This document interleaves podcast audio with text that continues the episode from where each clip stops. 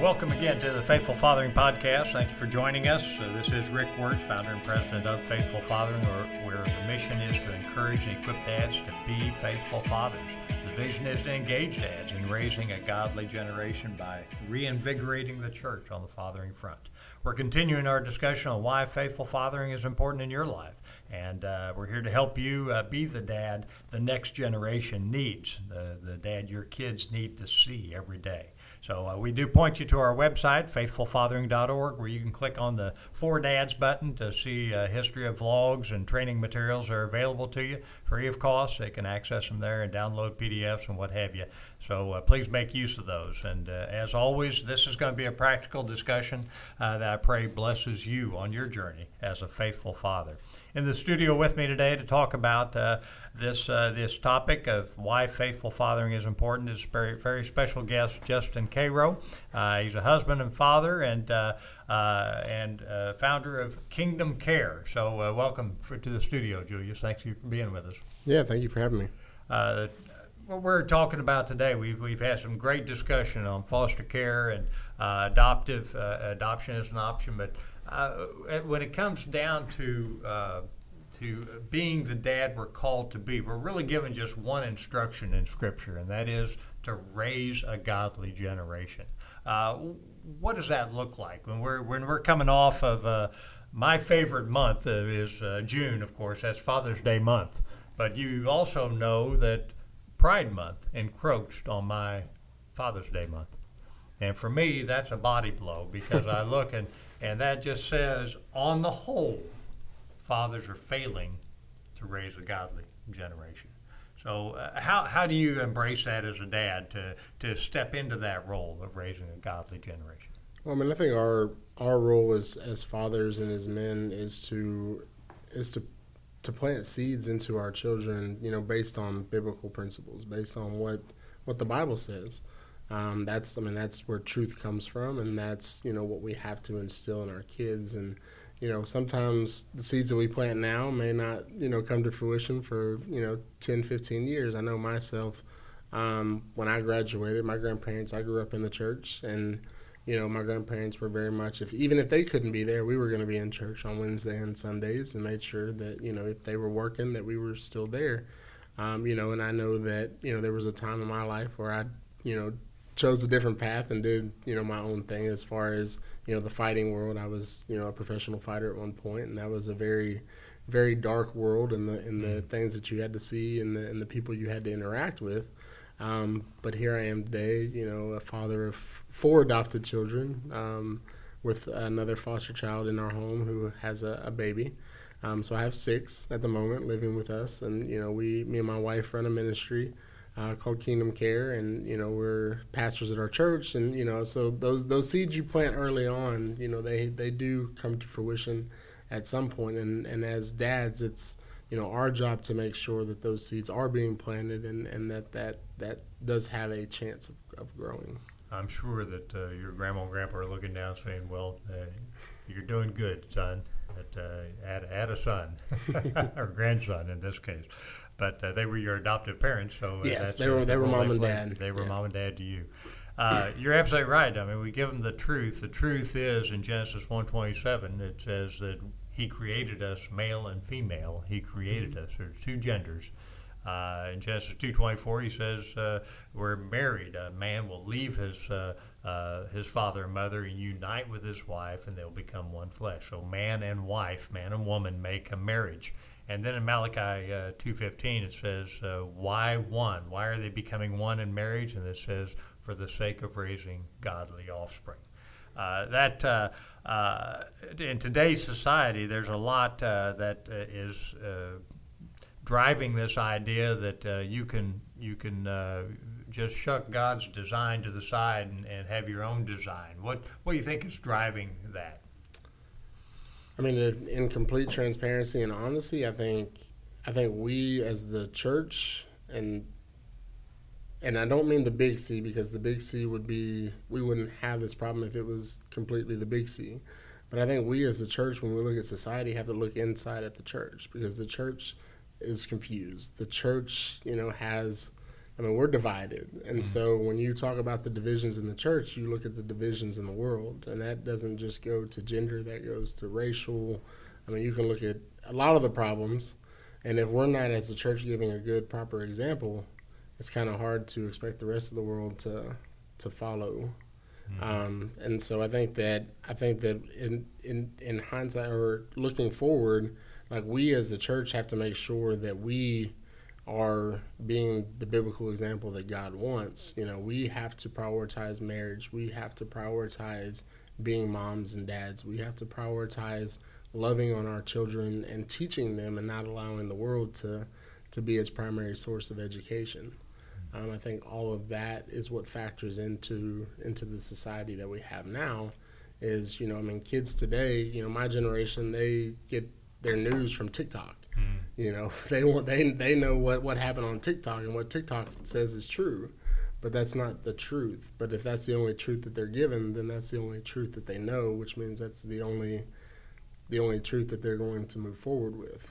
There's one famous person in uh, Scripture says, "What's what is truth?" Right.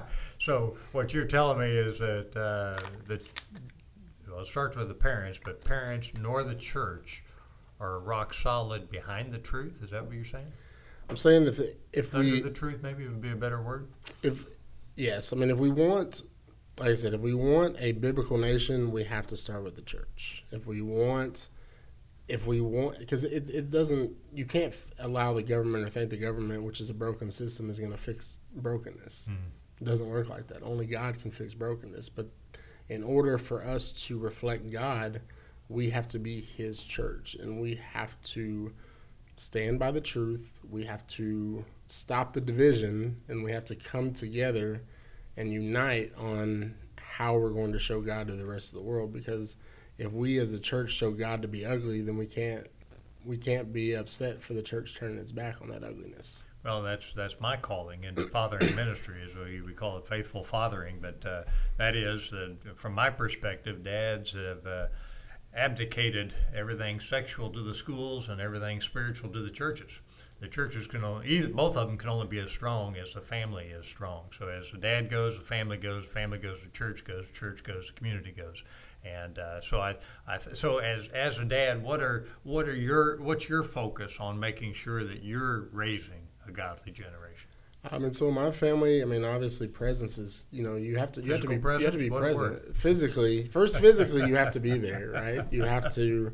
You have to, and and I mean, in my example, I mean, in this, I worked a job with Firestone. I worked at that company uh, for 13 years. Worked 60, 70 hours a week. Um, made great money. You know, I did, but I wasn't there, and so I got. You know, I kind of got a push into COVID because um, finishing my degree, I wasn't able to do it because I worked 60, 70 hours a week, and the classes that I needed to take were during the day.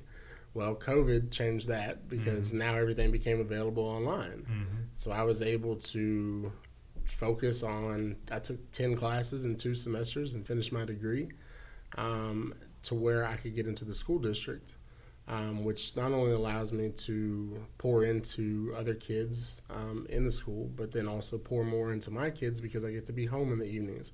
I get to be home on the weekends. I don't miss family trips. So I took a huge pay cut. I'd probably make half of what I make when I was making at Firestone. but anyway, but uh, yeah, exactly. And and but the time and the investment that I'm making now into my kids and able to make um, has already paid dividends way beyond any any amount of dollars that I could have could have ever had or could ever have moving forward. Well, showing up is about 80% of it. So that's uh, the first thing we listen as a faithful father is that physical presence. And uh, my background is similar, that I just failed to be there when I should have been there. So I tip my cap to you for prioritizing that. Uh, what other uh, intentional efforts do you make to, uh, you know, when we talk about godly generation, what does that even mean?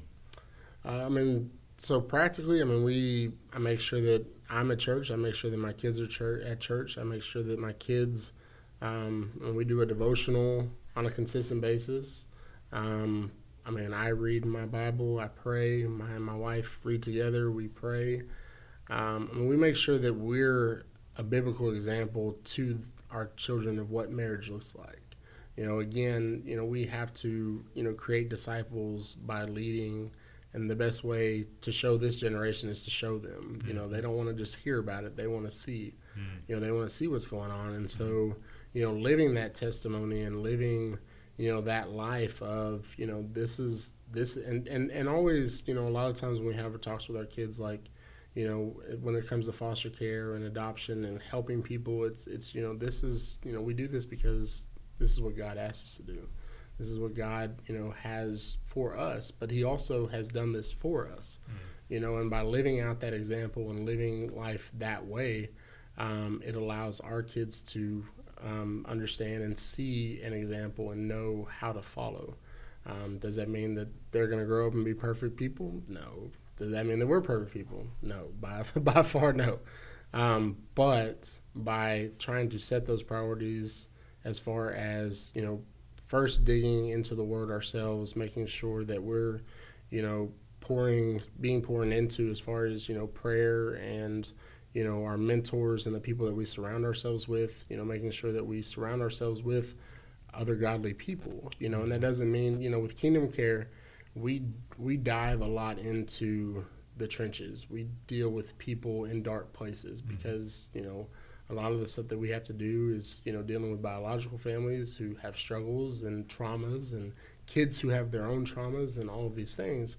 And so surrounding yourself with a good support system and other, you know, believers, you know, who are kingdom minded, that's important. We have mm-hmm. to have those relationships and, you know, showing our kids that those relationships are important, you know, mm-hmm. being in community with others. Um, you know, community groups, and we do that. That's big at our churches, uh, the community groups. Um, but community, you know, and, and, and that's something that our pastor talks about is is that you know even if our church got shut down on Sunday, our church would still flourish because Monday through Sunday we're still we're still the church mm-hmm. because we're still living life together, we're still spending cool. time together, cool. mm-hmm. um, and that's where the church is. In fact, mm-hmm. I mean, he says every Sunday like. I'd rather you be at a community group during the week and spending time with those people than hear me preach on Sunday. Mm-hmm. And that to me is the church. Like mm-hmm. that is the church because you know we've we've got to live life with people and by doing that and making god beautiful again and making the gospel beautiful because of the way that we live our lives that's how we're going to correct future generations. Sure. Uh, you you hit the nail on the head when you talk about uh, showing your relationship in marriage and the closest thing to our relationship with the lord here on earth is our relationship in marriage. That's why it's uh, compared so often to christ and the church as a marriage uh, and so I applaud that. And you can see the impact of a dad if you looked at the uh, long term prison inmates. So, uh, something like 85% of them grew up without a dad, mm-hmm. yet 75% of them are doing what their dad did, even though they didn't know their dad. So, the impact of a dad isn't an option. The only option is whether it's going to be a positive impact or a negative, negative impact. Yes. So, uh, you I applaud your initiative to make sure that it is a, a positive one uh, in, uh, in, in uh, specifically uh, along the way, uh, what have you done with your kids to uh, uh, to be in Scripture or to, to to do those types of things to expose them? Obviously, they're seeing how you're living. Are there any other specific e- equipping that you're doing with with the kids on a on a scriptural standpoint? Like I said, we do a devotion, you know, on a pretty consistent basis. I mean, we're not perfect perfectly doing it every night like we would probably like to, you know, because life does unfortunately get, life happens. Get, Life happens. Um, but I mean, we do try to, you know, encourage them themselves to get into Scripture. Um, we talk to them on a consistent basis. You know, especially my older kids now. You know, they mm-hmm. they're questioning everything. You know, mm-hmm. what is what is this? Why is this? What is going on? You know, what you know? Hey, I read this today. What does this mean? And so, you know, making it just part of the general conversation. You know, the dinner. I mean, the dinner talk. Like, you know, hey, what did you read? What did you, you know, what did you learn on Sunday? You know, all all of that stuff. You know, it it just plants those seeds and it gets their mind thinking about God rather than thinking about you know a lot of the other things that happen. And even, you know, even the conversations. You know, hey, this happened at school today. You know, we have to be able to you know take you know, not just our personal what beliefs and, and answers of what we think, but also like what does that look like biblically? What does that look like in Scripture? Mm-hmm. What does that look like in you know what does God say about that? You mm-hmm. know, and and that's you know that's a lot of times the questioning that we throw back at our kids. What do you think God would say about that? So you're bringing in a biblical worldview into the secular side. Mm-hmm. That, okay.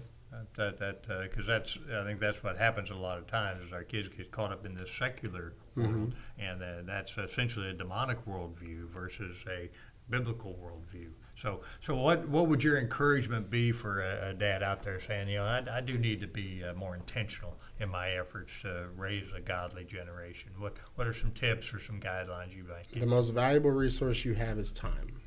You can never get more of it. That's how kids spell love, right? T I M E, right? You you can't get more of it. So that's and and what you and I've learned that whatever you put your time into, that's what you most care about. So the first and most important thing you can do is invest your time into your kids. Um, after that, I mean, obviously getting into the word yourself because you can't teach them if you don't know it. You can't, you know, you can't live it if you don't know it. Mm-hmm. Um, and so you have to, you know, invest time into, you know, training yourself and, and getting around people who can also speak life. I think a lot in a lot of our generation today is, you know, we might have we might be the married person and we in, in our in our crowd in our friend circle is, you know, four single guys. You know, but oftentimes that leads to a divorce because those four single guys aren't speaking into your marriage, they're speaking into what they're doing. Mm-hmm. And so when we choose to, you know, and then and you've got to, you know, surround yourself with with other, you know, especially if you're married, you have to surround yourself with with other married people, other people who of the faith who are going to speak into your marriage and speak life into your marriage, not speak, you know, death. And and and you know, loving your wife and and taking care of that relationship also, I mean, is is greatly important for what what you're going to be able to do with your kids because you can't tell your kids you know that you love them if you're not showing that you love your wife.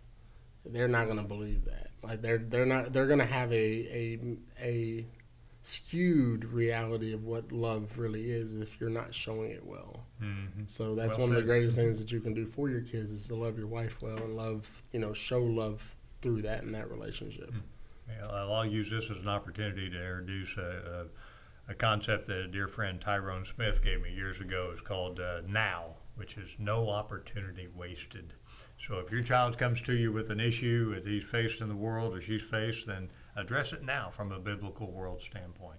And uh, if they want to sit down and read a little bit, then commit the time to read. They want to have a Mhm. catch, go have a catch. You know, whatever the case may be. And there's nothing wrong with saying, I don't know, let me find out. You mean you don't know everything? Dad?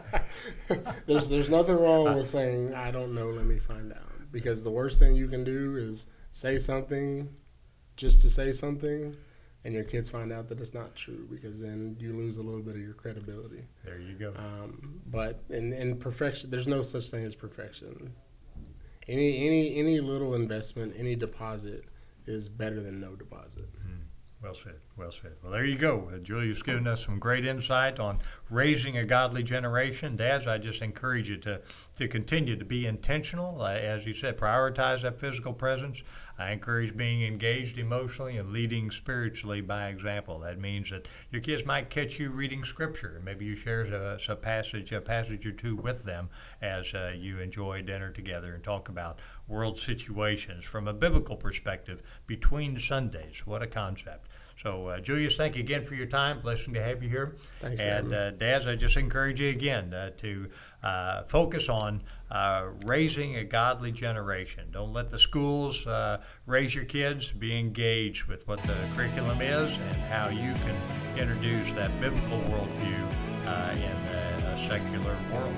So, uh, be who you are, do what you do, under God's strength, by His grace, for His glory. Be the dad you're called to be, the dad your kids need to see every day. Godspeed.